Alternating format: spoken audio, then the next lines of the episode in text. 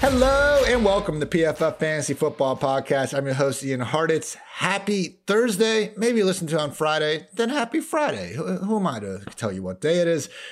Thank you for stopping by. As always, we're going to preview the DFS slate, mainly DraftKings, only DraftKings. Four games ahead of us. We got a featured main slate this time, so not quite as confusing as last week. And as always, we're going to round out the episode with some more player prop goodness from the one, the only, PFF Zone, Andrew Erickson, the prop prophet himself. Andrew, good week last week. Good week all season, man. How are you?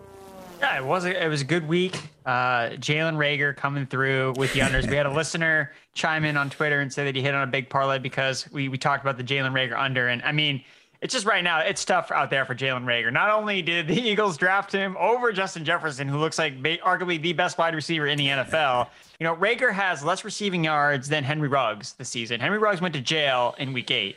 So it, it's just it's a it's a mess for Jalen Reagor, and I know Ian, you weighed in on Twitter as well. You know, talking about how you want your cat to be a dog. I mean, and then were you just watching Cat Dog? I know you talked about the theme song slapping, just, just like on your mind. Like, where did that come from?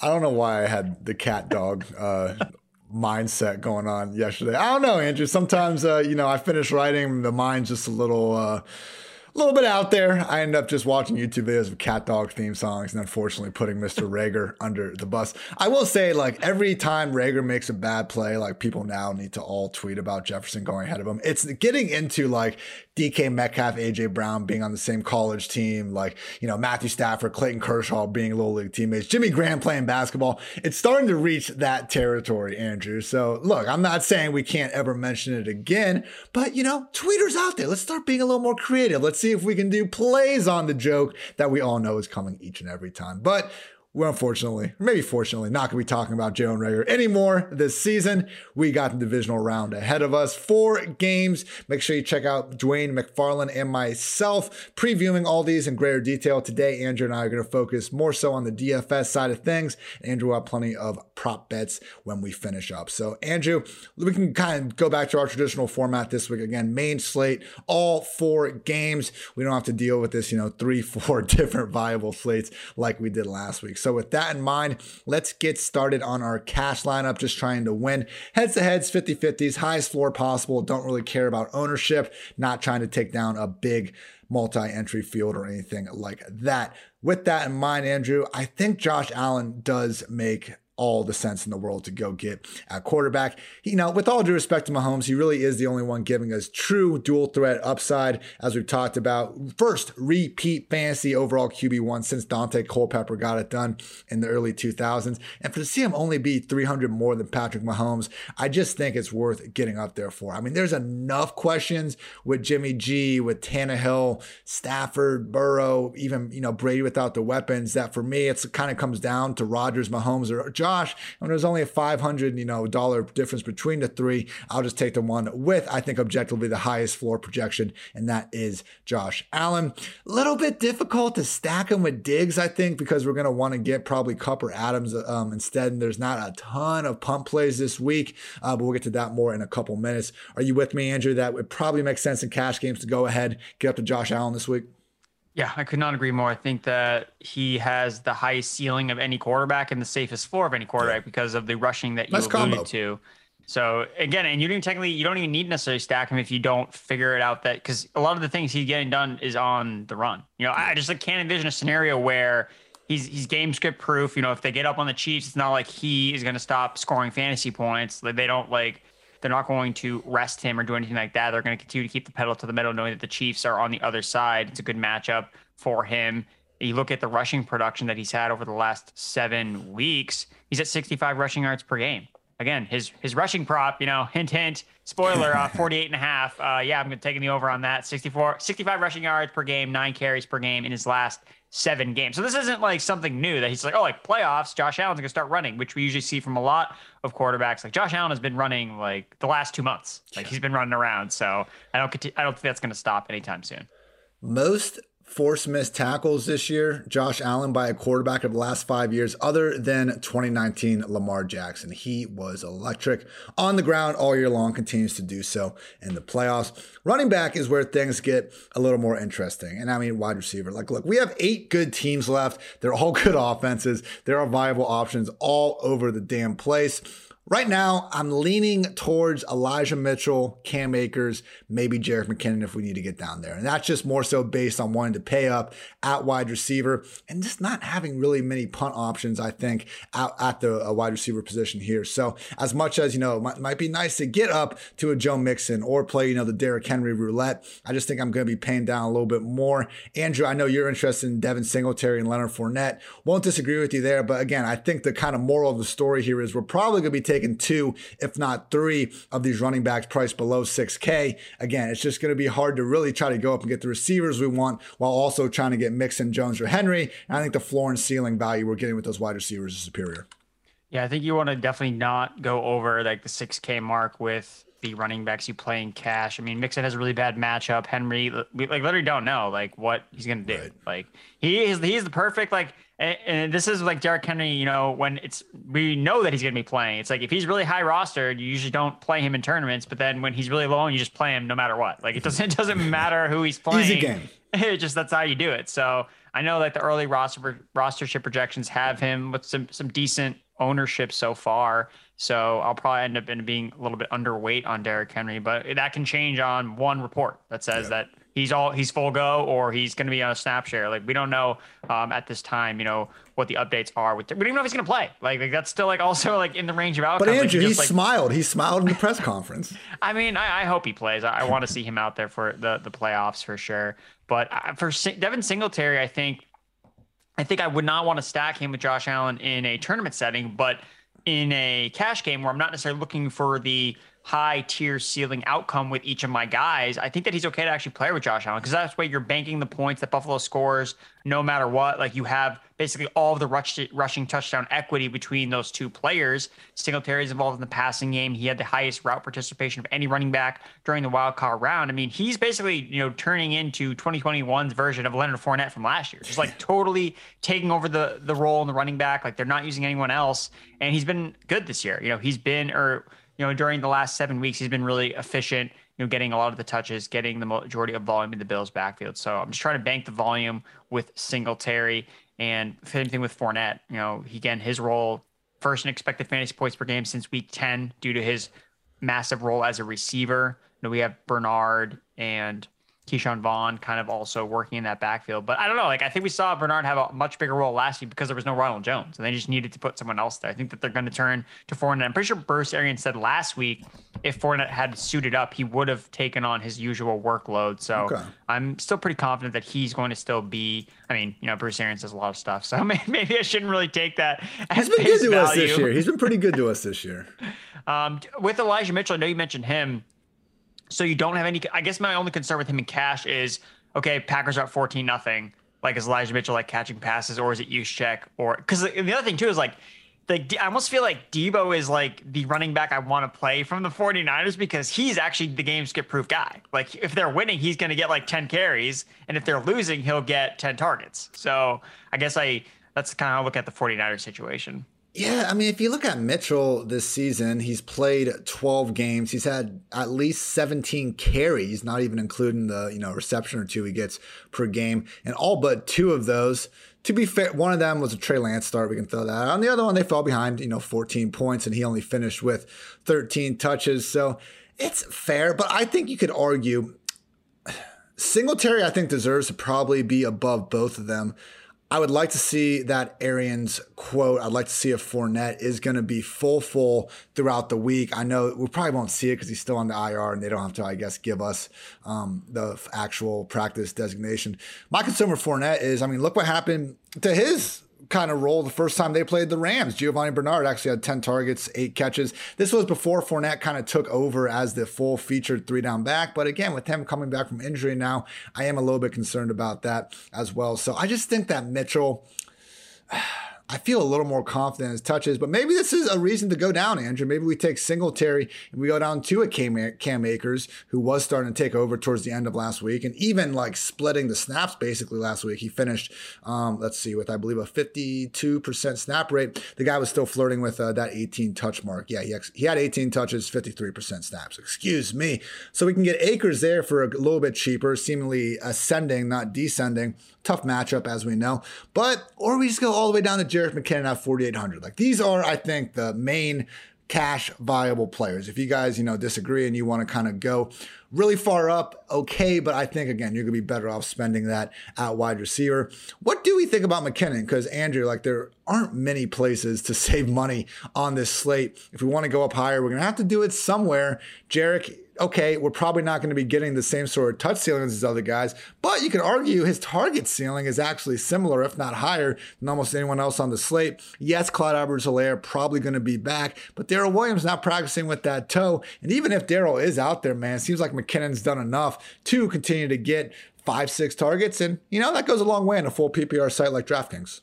Yeah, and it's also the the last game on the slate. So you could put in you know, Clyde Edwards Helaire, you know, something happens, it flares up. Okay, then you can move down to Jerick McKinnon, who now has like this massive role and is massively underowned because, you know, this late, you know, news about Edwards Helaire not being fully. I mean, he had a setback last week too, you know, so it's no guarantee that he is, yeah, he's been practicing in full, but you know, he practiced last week and then he did not practice and then he just missed the game entirely. So who knows how healthy he really is? You know, we thought Darrel Williams was healthy.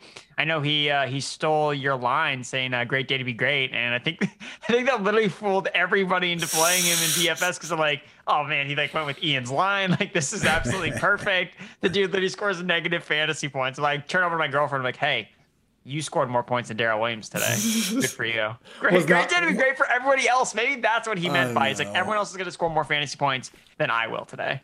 Not a great day to be great for Darrel, but I still appreciate the mindset. Remember that, people. It always is a great day to be great. Now on to wide receiver.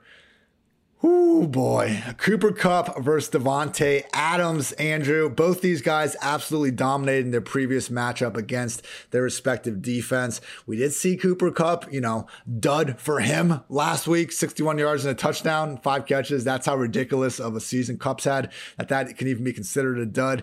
You would like to think against Tampa Bay they're not going to get away with being able to have that run heavy of a game plan. Maybe the Packers are able to get up on the 49ers. What do you think between Kupp and Adams? Who do you want to center around in cash. Yeah, I mean, I've thought a lot about this because it's it's really like tough. I think it's like a really critical thing because you just hope that they both like score the same amount. They both right. put up 25, 30, and it's like, oh, it didn't matter like who you played. Like we were all good because we, we both know they're obviously both the elite options, but chances are you really can only gem in one. And you know, just looking at the the recent production from these guys, like even though Kupp had a down week last week, if you look at the targets over the last three games, so he's actually hasn't seen more than seven targets in any of the last three weeks, which is is kind of weird because I think we were all just assuming like, oh, like his player pops at you know receiving yards at 100 yards, like all right, easy, like take the over on Cooper Kupp. He's literally hit that number like every single week. so I still think that that's factored into his price that you know he's just been this automatic every single week play, but you know the usage has actually been trending down a little bit over the last couple weeks. You look at the quarterback, you know who do you trust more, Matthew Stafford, Aaron Rodgers? Like that's easy. Like you obviously trust Aaron Rodgers way more than you trust Matthew Stafford. You look at the weapons that are surrounding Davante Adams versus the weapons that are surrounding Cooper Kupp. OBJ is looking dazzling out there, just catching touchdowns left and right. You have Tyler Higbee, who leads all tight ends in the playoffs in target share at 20%. You know, OBJ's target share is at 20%. They have Van Jefferson, who's still involved. So I really think that, you know, I went in kind of thinking, oh, it's going to be Kupp. Like, that's the guy I want. But as I kind of dove deeper in, I was like, I think I actually might want Adams here. And I think that the rostership projections actually reflect Adams is a little bit higher than Cooper Kupp. I'm not sure if it's just because of the price point, because Adams is a little bit cheaper. But I just think it, you know, looking at Adams against this defense, he's playing the 49ers cover three. He saw he saw 18 targets against them the last time he played in week three, 30% target share against cover three this season. And I just know what Aaron Rodgers does in the playoffs, and it's throw the ball to Davante Adams. Like that's just what he does. Whereas Matthew Stafford, he played really well last week by not like jamming targets into Cooper Kupp.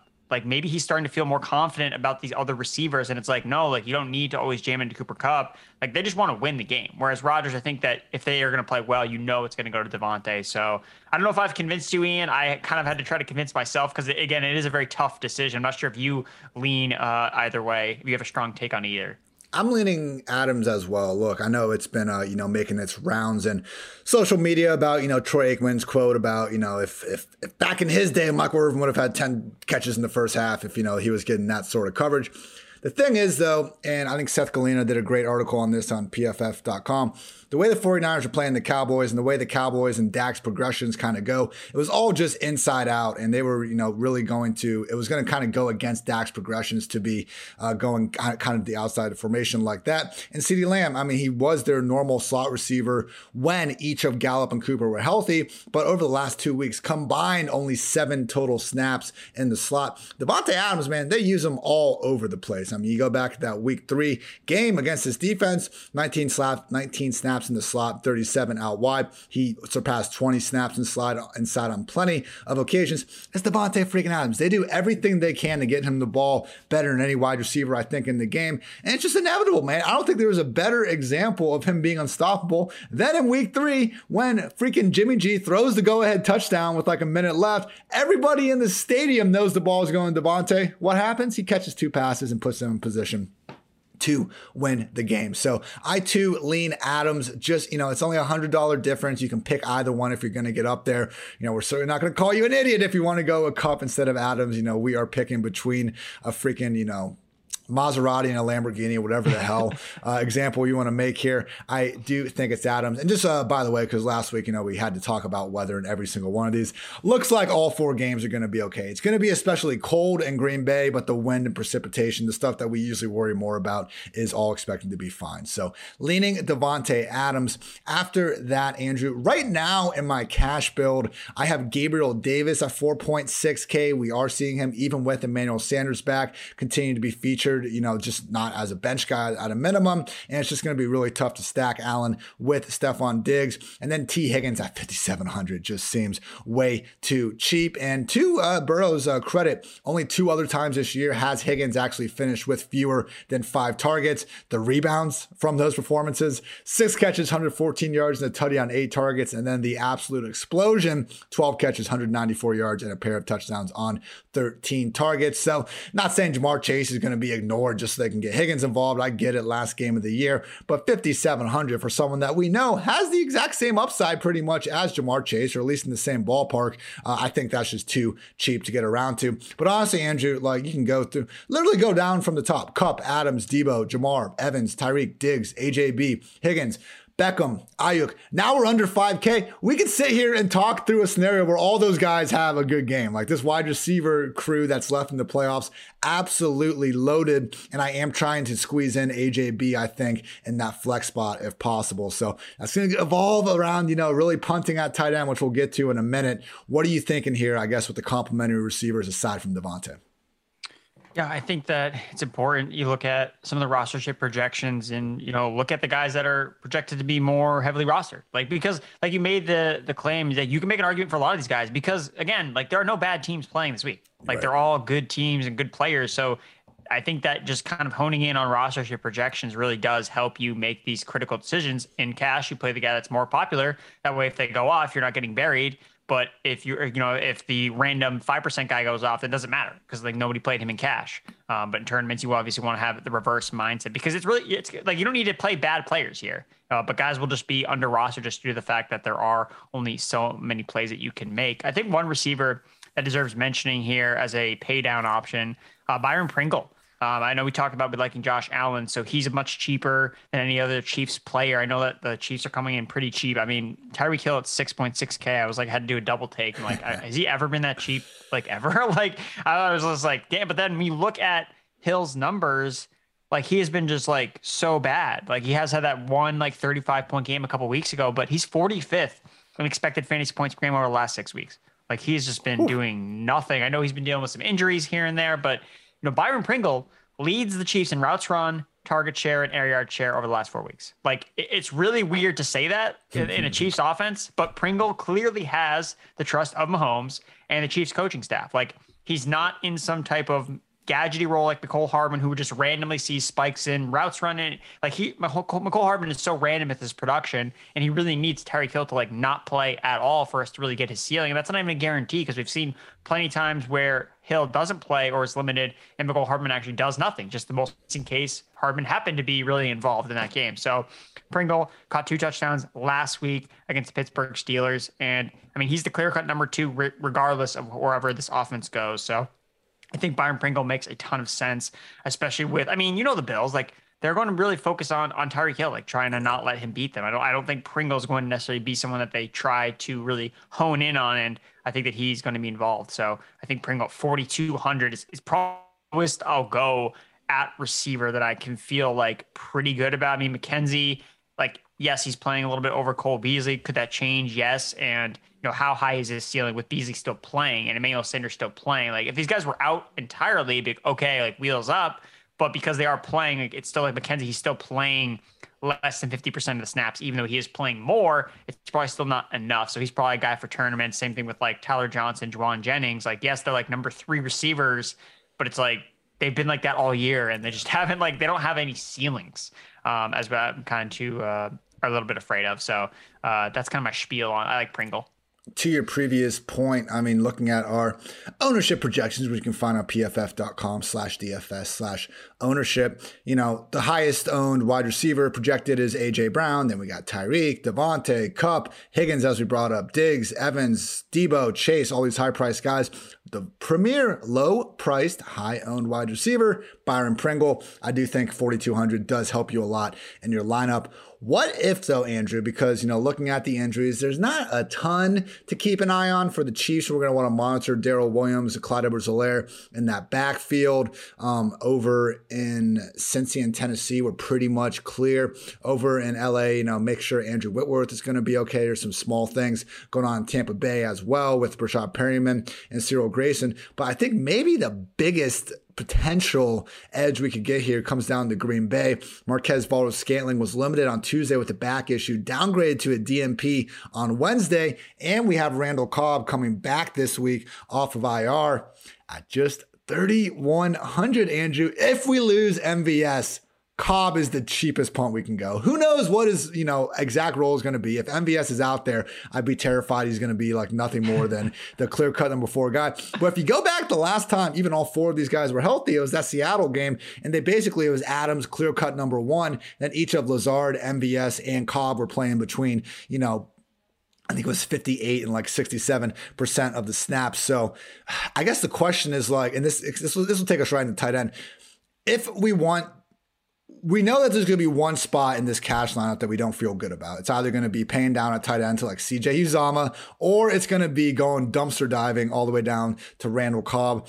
Which one do you think you are more willing to do? You know, pay down to a Cobb, to a Byron Pringle, or pay down a tight end? Because man, I love the tight ends out here. The problem is everyone we just talked about that we want to prioritize. It's going to be awfully hard to really get up to them, and you know that we basically have to go. You know, Higbee or Dawson Knox. Like that's the highest that we can go if we don't want to go all the way down to Uzomah, and again keep all these other guys we just talked about.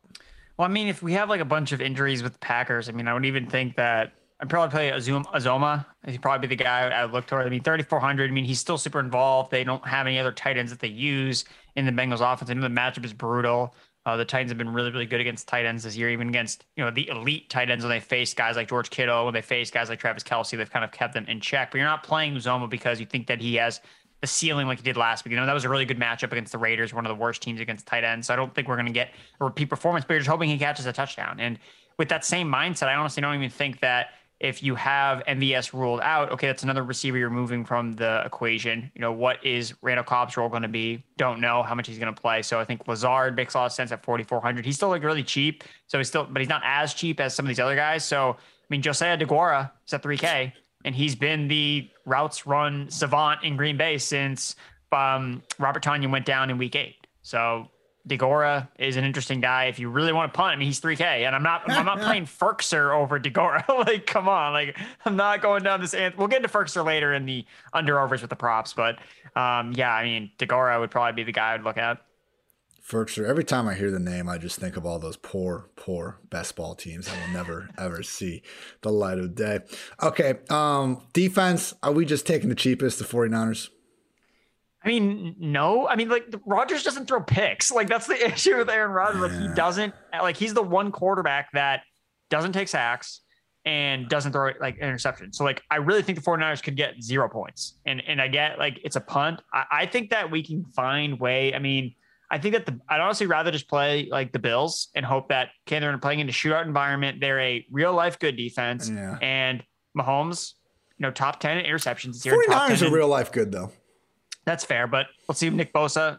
Uh, they have the other injury to the other linebacker. And, I mean, I think it's really just, it's about Rodgers. Like Tannehill. So also looking at the Bengals defense at 2,700, like Tannehill and Patrick Mahomes. So Tannehill was second in the NFL in sacks this year. So you know that he will take sacks and he was top 10 interceptions and turnover worthy plays. So you know that there is a turnover based type of floor, sack floor with Ryan Tannehill at quarterback. Same thing with Mahomes, not as much, which is obviously why the price is a little bit cheaper, but I think the Bills defense is better than the Titans defense. So I, am trying to get up to Bengals at 2,700 or the Bills at 26 do you don't want to play 49ers. Do you see how lazily they priced this? They just literally went $100 increase for every single defense. It's because they're all good defenses. like it's that's like, the thing. It's like that's why it's like you really look at the projections because it's like you can find a good guy that's like you know AJ Brown versus Ja'Marr Chase. Like AJ Brown is like triple the rostership that chases, yeah. but it's like, I mean, there's there's not like a three times you know outcome where we see AJ Brown you know three times is more often going to outscore Ja'Marr Chase. Like that's it's probably more like 50-50, but that's not how it's reflected in how people are kind of viewing the players. We just got some word that Trey Hendrickson is expected to suit up. Obviously, huge for the Bengals pass rush.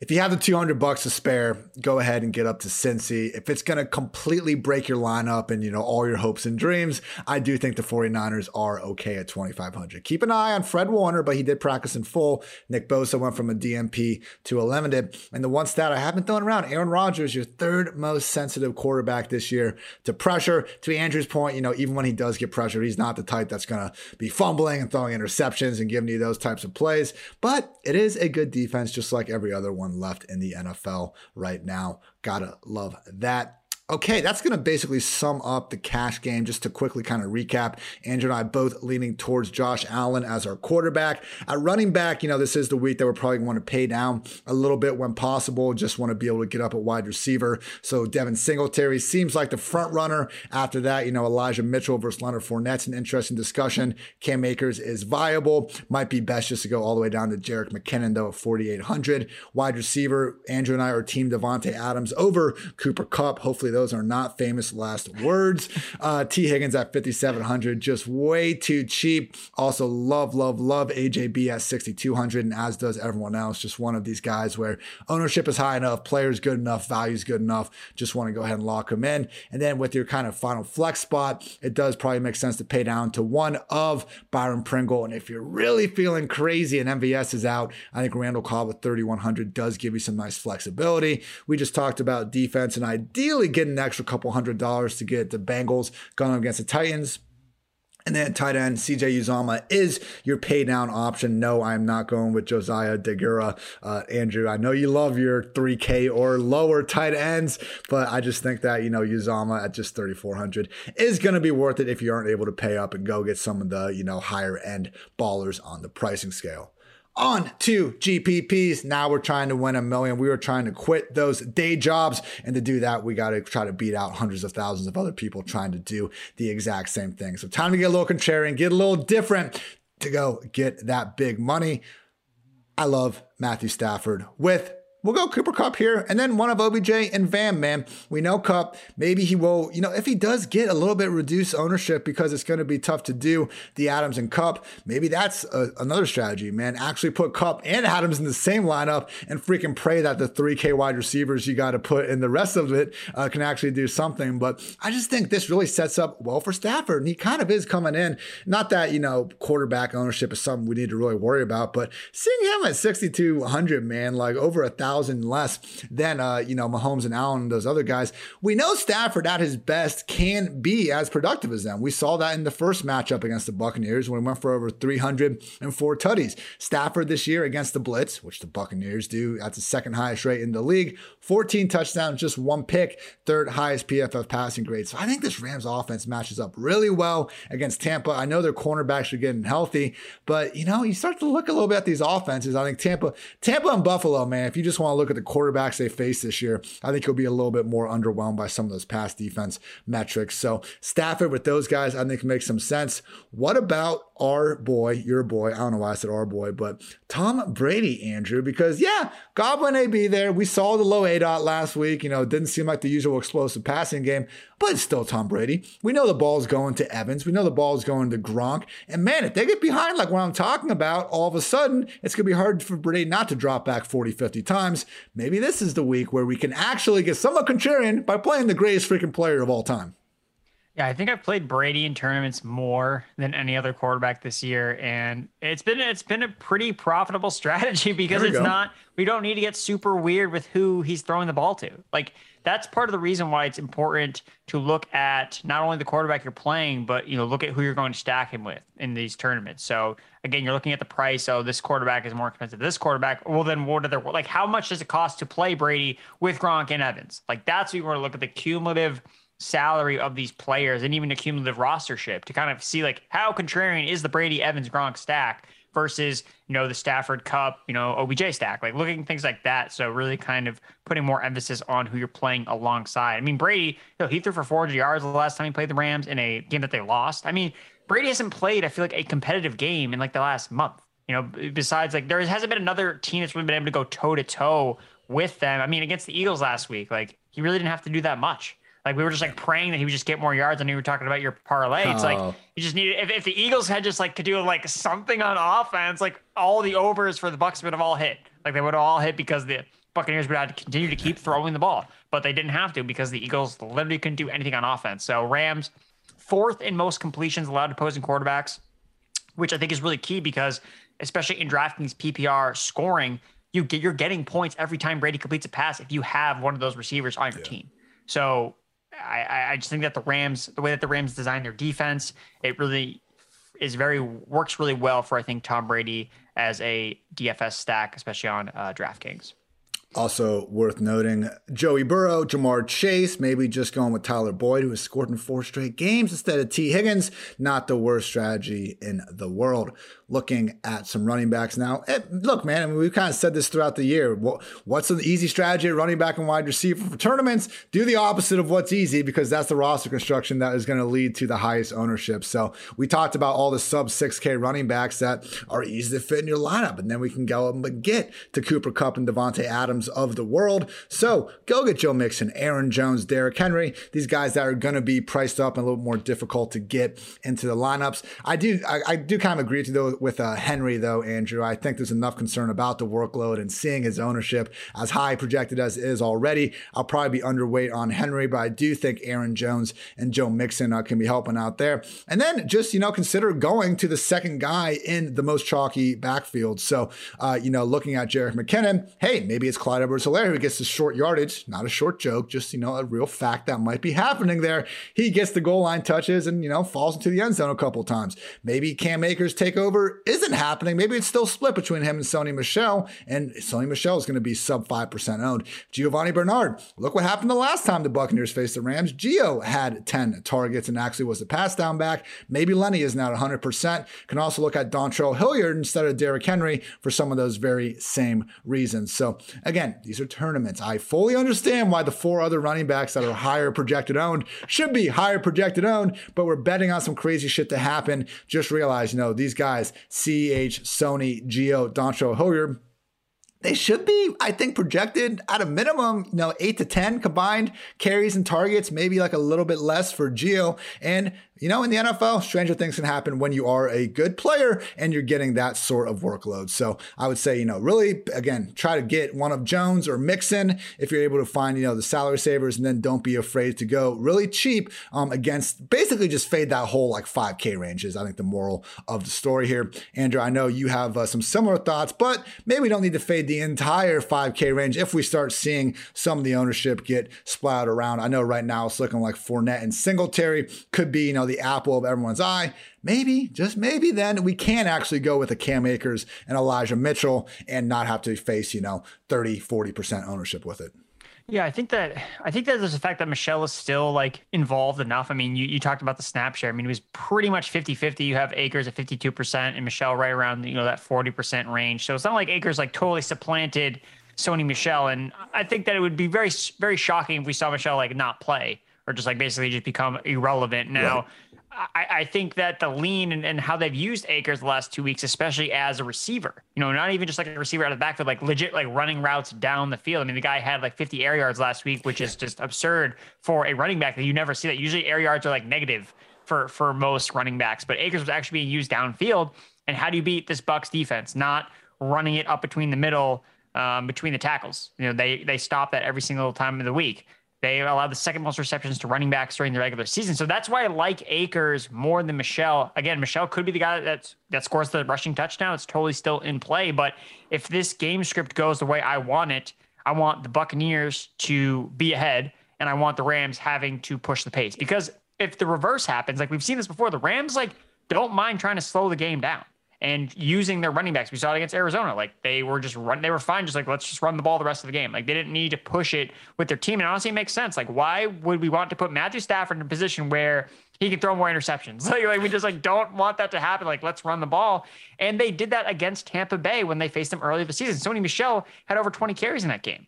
And it was like, whoa, like Sony Michel, like 20 carries against the Bucs. Like what's going on here? And it's because they were winning that game. So I do think that the way that this game hits its top tier ceiling is that type of game script where the Buccaneers are playing with a lead. They're always going to be throwing no matter what. And then the Rams have to catch up. And in that scenario, I think we're going to see more of Cam Akers. And that's really where you get a lot of these ceiling games from running backs is when they get involved more in the receiving game. So um, it also works off potentially Chalky or Cooper Kupp. You know, if Cam Akers is using, so I think that makes a lot of sense too when you're looking at if you're not going to play Kupp, you don't want to totally fade the Rams offense because they are in a good spot in a you know 50, a very high projected total game. Cam Akers can potentially be the guy you look for um, for the Rams looking at some wide receiver goodness now. Mentioned before, pretty, you know, can be an easy game in tournaments. Just don't exactly play the highest projected guys, and you're going to have an easy chance to leverage yourself from the rest of the field. But maybe you do actually find a way to differentiate that lineup by really, really paying up and getting more than one of those top guys. Just realize the rest of your lineup, you're really going to have to hit on those. Otherwise, things are going to get ugly fast. But we did get an update on this Packers receiving core. MVS once again sidelined for practice on Thursday. So again, he started the week off with a limited back-to-back DNPs. It's going to make Randall Cobb and Allen Lazard that much more enticing for cash and tournament games alike. Um, I think the Kansas City receivers, you know, again, it's a tough guess, and I would lean towards Pringle and Cash for sure. But between Pringle, Hardman, Robinson, man, a lot, a lot of weeks one of those guys is going off, and the fact that we can get all of them for 4,200 or cheaper, I just think you know they're worthwhile darts to be sprinkling throughout the lineup. And then also, man, Julio Jones at just 4,700. You were saying, has Tyreek Hill ever been cheaper? Has Julio Jones ever been cheaper than 4,700? That is absolutely bonkers for the man. I understand he has not been the Julio Jones, you know, of old. But with that said, he's still the number two receiver in a game that we're expecting going to have, like, if it's not going to be a shoot, if it's not going to be a shootout, it's going to go really poorly for the Titans. Let's put it that way. And I think it's been a little bit overstated how bad Julio's been. Small sample this year, but the guy is still a top 30 receiver. No, he's not the top freaking five world beater that we were used to for the past decade. We're still talking about someone that 26 among 96 wide receivers in yards per reception. His PFF receiving grade tied with Amari Cooper, ahead of guys like Adam Thielen and Mike Evans. Yards per route run, 1.76, the exact same as DeAndre Hopkins. So I understand Julio was not the same guy this year as he was in the past. That doesn't mean he's not capable of scoring a touchdown like he did last week, like he should have done against the Seahawks all the way back in week two if the refs had freaking eyes. I'm still upset about that. And hey, man, this could be a situation where Burrow and company get up and actually force Tannehill and company to throw the ball, which, as we've talked about, when they have all these weapons, Tanny is a little bit better um, than he, I think we saw for most of the second half of the year. So if you want to go with a Tanny Julio, AJB stack. You know, it's burned us 18 straight weeks, Andrew, but maybe, just maybe, they've been waiting for the playoffs to give us that big time boom. So I do like Julio at that 4,700 spot. Uh, where are you thinking about paying up here? Because again, to me, it's kind of like the running back uh, 5K range where I'm, I'm not against any of these guys priced above 5K. I just kind of want to wait for the projected ownership to settle a little bit. And then once we find out who's the, you know, cheaper and less chalky guys, that's when we pounce. Yeah, man, that breakdown of Julio is just so spot on because he literally just fits the mold of a perfect tournament quarter uh, wide receiver. Because you Let's look go. at his teammate, you know, everyone's gonna play AJ Brown, so you just play the other guy. It's Julio that, week, Andrew. Let's mean, go. There, there have been much worse dusty wide receivers you could have played that were under owned than Julio Jones. I think that is a good point. He's coming off a bye week, should be healthy, should be fully rested. So, yeah, I'll probably have to head up playing some Julio Jones. And the good thing is too is you're gonna know, you know, that it's the Titans playing the first game. So if you play Julio and he just does nothing, okay, well then you can adjust your lineup based on that. But if he goes off, you can just like chalk up, chalkify the rest of your team, and you're good to go. I, th- I, thought you were gonna say if he does nothing, you can just you know you can relax. The lineups that, are that, dead. That you're yeah, done. You can, you can just kind of take the the rest of the weekend off. So I, I, think that is a good call there for Julio Jones. Um, so we talked about Tee Higgins being the most popular Bengals wide receiver, but I mean the way that just watching that game uh, with Ja'Marr Chase. I mean, they were just force feeding him. Like I, they, I put the, I had the under on Ja'Marr Chase at like five or seven. he has like three on the first drive. I'm like, oh my god, like this is gonna be terrible for me. It's like every time they like they like the camera panned him, it was like some cornerback that I've never heard of. Like Desmond Trufant is like, you know, he's like seven yards back, just trying to not get absolutely cooked by Ja'Marr Chase. I'm like, dude, like no one can stop him right now. So Ja'Marr Chase 35% target share, went over 110 receiving yards for the third straight game, not including week 18 when the Bengals rested their starters. I mean, the Titans, second most receiving yards allowed per game to wide receivers. You know, his prop receiving line was at 69 and a half, you know, earlier in the week, which was just laughable. Uh, 30% target share over the past three starts. And if you look at the Titans defense, they're a pass funnel defense. Second fewest rushing yards allowed per game, I think the Bengals are going to have to attack through the air. And that's what the Bengals have done when they face defenses like the Titans, where they know they have a strong run defense. So the Bengals like, all right, fine, we'll just throw. Like the Zac Taylor and company have done a really good job this year of identifying the weakness of the defensive opponent and really exploiting it, whether it be through Joe Mixon against bad run defenses, whether it be through the passing game against bad pass defenses like the Tennessee Titans. So I think that Ja'Marr Chase again, if he's just going to be under rostered, I mean, yeah, I'm just going to play Ja'Marr Chase. Hot take. Ja'Marr Chase, good at football. That's the sort of stuff you can learn here on the PFF Fantasy Football Podcast. Close things out here with a look at some of the tight ends. Andrew, I'm surprised you didn't come to me with Cam Brate as our uh, cost saving tight end. 2,700, three plus targets in 12 of his last 13 games. A little more two tight end stuff from the Bucks. Just not enough upside. Not for me, no. Yeah. It's gonna be no for me, dog. Would be nice if we had, I don't know, one game with more than 35 yards uh, this year. So probably not, but I if I can't sell Andrew on a tight end under 3K, like that's when I know it's like, all right, in time to get off. It's another week, and we said it, you know, uh, last week as well, but this is a week where if you can go two tight ends as well, I think it's just an easy way to differentiate the lineup in tournaments. I would say George Kittle is someone to consider. I mean, I, I thought he could go off last week as well. And when he didn't, my first thought was like, okay, they must be using him to block more often. That we saw that kind of rear its head in 2019, where Jimmy G didn't have that many dropbacks uh, to begin with, and then even when he did, you had to wonder if Kittle was going to be staying in there to help pass protect. Because let's face it, the guy's an incredible blocker. Uh, they're going to use him accordingly. But just 5,300 for, in my opinion, the best tight end in the game. This is always a problem with actually getting him the amount of targets he, uh, you know, a person of his talent you would say deserves. But with Kittle, man, he was running around on 24 of Jimmy G's 25 dropbacks last week. So we know this dude has slate breaking potential. Uh, just 5,300, that is awfully cheap. So if I am going to really have a, you know, a pay up tight end in tournaments that I'm really going to focus on, I would say it's Kittle. But once again, man, Kelce, Gronk, Kittle, Knox, Higbee, Uzomah, you can literally take any of those guys, put both of them in your lineup. And I think that's an easy way in tournaments too construct that roster. Because yeah you know i think you know on, on, some of these shows and your more hardcore players i think that i think they are more willing to do the two tight end builds. But in general i just think it's something that people are really afraid of and don't even really consider it uh, throughout the week. I mean look season long players like putting a tight another tight end in your flex like i just don't even know if that's something that crosses the mind of uh, more guys than not. So two tight ends again if you are going to pay up a little bit i like kittle at that reduced price versus gronk and kelce Andrew, what say you? I know you're also a fan of Kittle. And hey, maybe uh, Tom Brady's number one receiver that isn't getting shadowed by Jalen Ramsey. Maybe he could have a good game. Yeah, I mean Gronk had a you know kind of an outlier performance last week. He only had six, he caught five six targets for 31 yards and he caught a touchdown. But basically since week 11, there's only been two games where Gronk has not had at least eight targets. So I expect, you know, last time he had a down game, it was the first game that Chris Godwin got hurt, I believe in. And, you know, he just had this weird game where he like he had seven targets and caught like one pass. You know, he bounced back the next week, and I expect Gronk to bounce back this week. You look at the Rams defense, 12th in targets allowed to tight ends. Again, like I mentioned before, the Rams just give up a lot of completions. Like they, that's what their defense does. Like they're they're not trying to, you know, stop you from completing a pass. They just want you to dink and dunk the ball down the field which Brady is more than happy to do. So it's like, yeah, like give me the PPR points with Brady.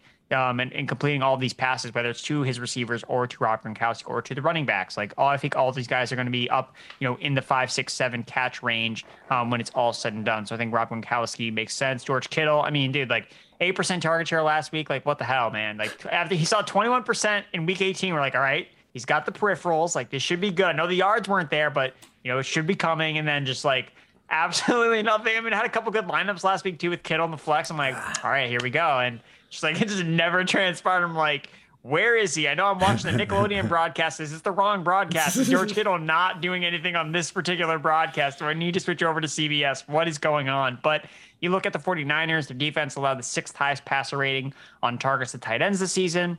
He got seven to nine passes for 92 yards the last time he faced the Packers. I mean, like his price is the same as Brandon Aiyuk. Like basically, he's hundred dollars more, and it's like, who would you rather play, George Kittle or Brandon Aiyuk? I think you'd probably rather play George Kittle, even though Aiyuk has been seeing a decent amount of targets in this offense. I think eventually, I mean, eventually the targets have to regress positively for George Kittle. Like we've seen him too often lead this team as the number one receiver in the passing game. So, like Deebo's role, kind of like in and out. It's like seemingly impossible to try to project like what he's going to do on a weekly basis because he's either rushing or you know catching passes out of the backfield, just doing a, a vast assortment of things. Tyler Higbee, I mentioned earlier as a cash game, 20% target share over the last four games. Like that's the highest of any of the remaining tight ends. And, you know, he's someone, again, you can look at as just look at him as like a wide receiver. He's 4K and he has a 20% target share. Like mm-hmm. that's really good for someone of his player. And I think the other thing, too, that's important to just talk about with tight ends is, however you can, you know, if you are game stacking a game, you're obviously stacking your quarterback. Like you want to include the tight end into that stack because a lot of times the tight end, it's just did you score? Did you not score a touchdown or did you? Like that's what you're really looking for for the tight end. And when you're looking for winning stacks, they usually are correlated to tight end production. So or with, with touchdowns. So anytime if that if that's how you kind of figure out how you can play a tight end, that's what I would do. You know, try to figure it, incorporate it into your stack um, as kind of a way to figure out which tight end you should play. Favorite GPP defense? Andrew, on our handy dandy notes here. You have the Buffalo Bills. Last time they faced the Kansas City Chiefs, they racked up 15 DraftKings points. Yes, Patrick Mahomes, you know, didn't have the worst day ever on the stat sheet, but as we've seen sometimes, things go a little bit south for the Chiefs offense. He will press, take a sack here, throw a pick there. It does seem like the Buffalo Bills, who, again, like you'll be hard pressed to find any pass defense metrics that don't paint them as the number one defense in the league, seeing them as the second cheapest on the slate. Know Mahomes and company are scary, but we've seen numerous instances this year of them being held in check, including by this very defense. Yeah, I think that Buffalo, they're cheap enough. And because they play the last game, you're going to probably already know what your fate is at this point. So it doesn't even really necessarily matter what the Bills defense ends up doing because it's like, oh, if the Bills defense gets me 30 points, like, okay, then I'll, you know, min cash um, with my lineup. And if not, then you know how your day's going to be settled. So yeah, I think that they just make the most sense. And chances are hopefully you're, you know, up in, in a, a, big GPP tournament and you just have the Bills defense. You're like, all right, Bills defense just don't get me negative points and we'll be good to go. First or last, everyone. That's the strategy here, as Ricky, as the great Ricky Bobby once said. All right, enough of that, Andrew. The main event. Time to hit some props. You have not one, not two, not three, not four, not five, but six of them for the people. Let's hear it. Yeah, so I mentioned this one. I foreshadowed it a little bit earlier when we are talking about Josh Allen. So he's averaging 65 rushing yards per game over his last seven. His current line is at 48 and a half rushing yards. So I'm going to take the over on Josh Allen rushing yards. Elijah Mitchell 71 and a half rushing yards. I'm going to go over on that. You look at the Green Bay Packers run defense.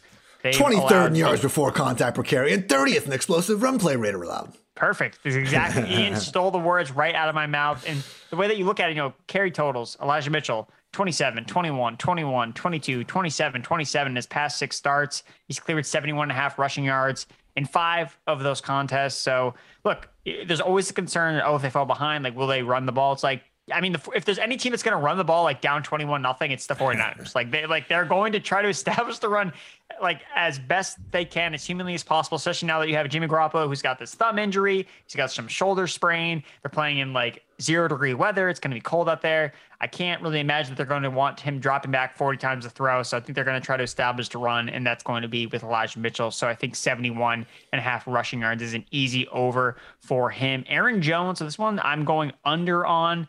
So he's at 48 and a half rushing yards. And really, it's because he's been splitting carries with AJ Dillon since week 12. And it's yeah. actually been AJ Dillon's been getting the majority of carries in the Green Bay Packers backfield. So he's at 65 to 48 in favor of AJ Dillon since week 12. It's about 13 to 9.6 average per game.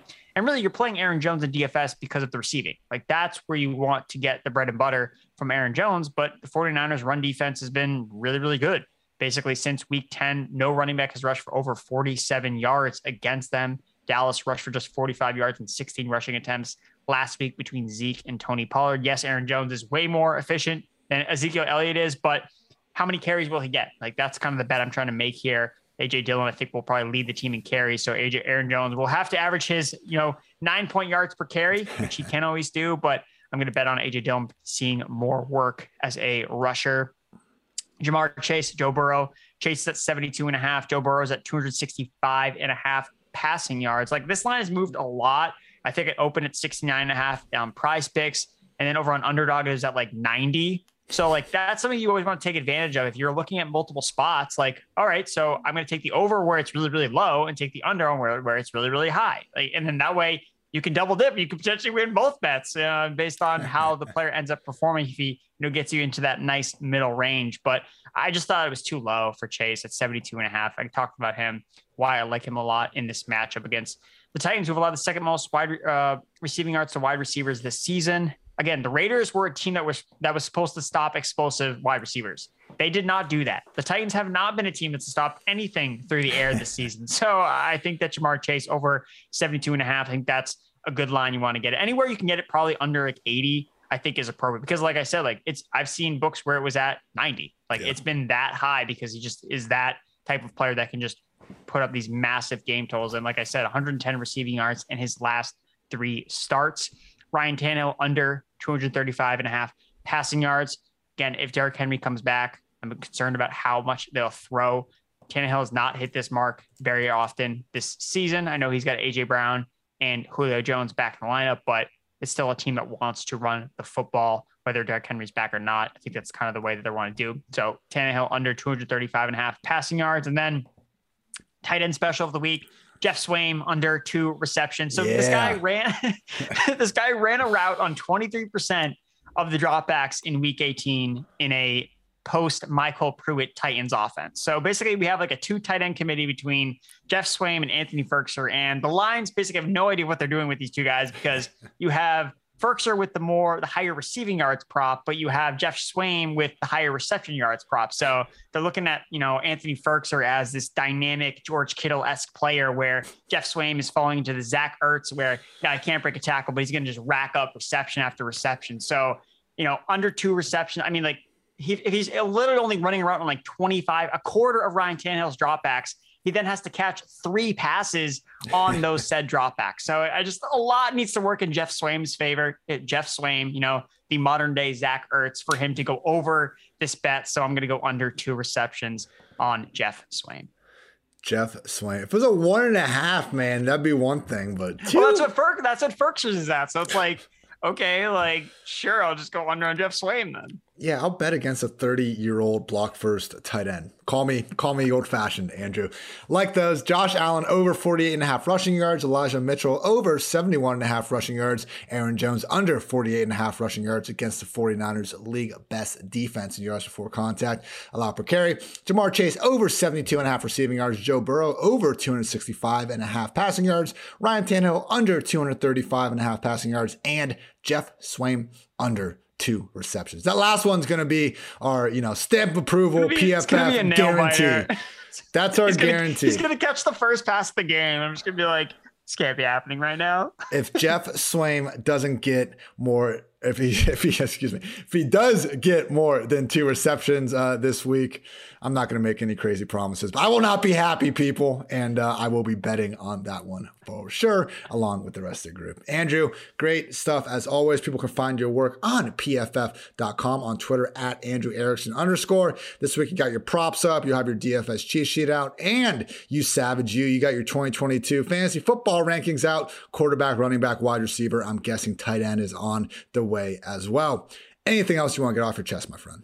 Oh yeah, just make sure you go check out the the prop article. I usually try to update it on Friday with some of the newer props that come up on Prize Picks or Underdog. So as news changes, we can get some more action in on those because a lot of the bets, honestly, if you look at that article now, it's like they've been bet up or bet down. Like Josh Allen's total yardage prop was at 295 and a half yards yesterday. You know, on Wednesday, it's up to like 330 now because everyone was like it was way too low. So that's the advantage to just getting into the article early on. Like that's where I'm have an edge. I think, you know, just looking at the lines they first come out, you see the inefficient lines, you jump on them, and then you kind of back off. You kind of let the market kind of dictate where they go from there. So I think that's one edge. And then, you know, make sure you check out the 2020 rankings with all through all the positions. Basically, I go through my 2022 rankings and also reflect a, a, retrospective, I would say, on the 2021 season and my hits and misses, basically, and kind of just work work through process. You know, why wasn't I, you know, you know, hitting home Cooper Kupp more? You know, why why why was I not drafting more Deebo Samuel? You know, why did I have Kenny Golladay ranked so high? Like, what was I possibly thinking? So, kind of reviewing the mistakes I made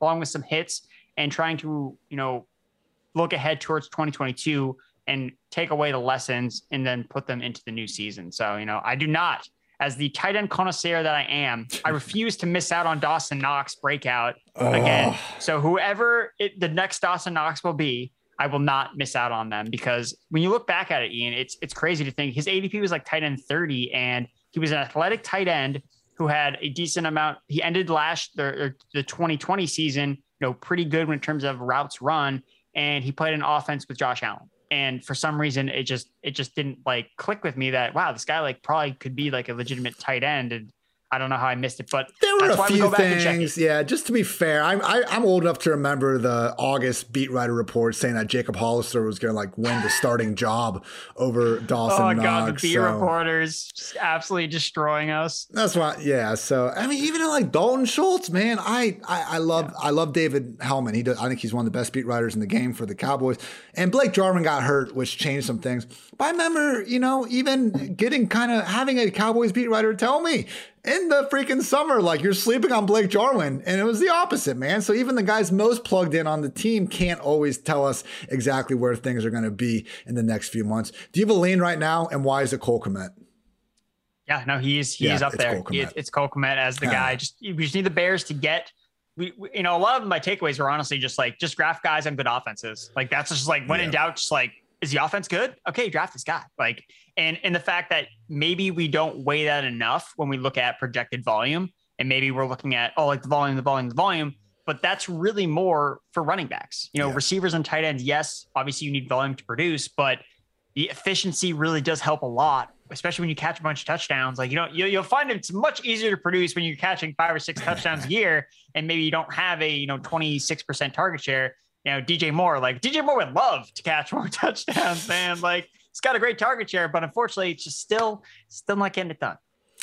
Maybe in 2022. Free DJ Moore for the love of God, Carolina. For Andrew, I'm Ian. Thanks so much for tuning in to this edition of the PFF Fantasy Football Podcast. And until next time, take care, everybody.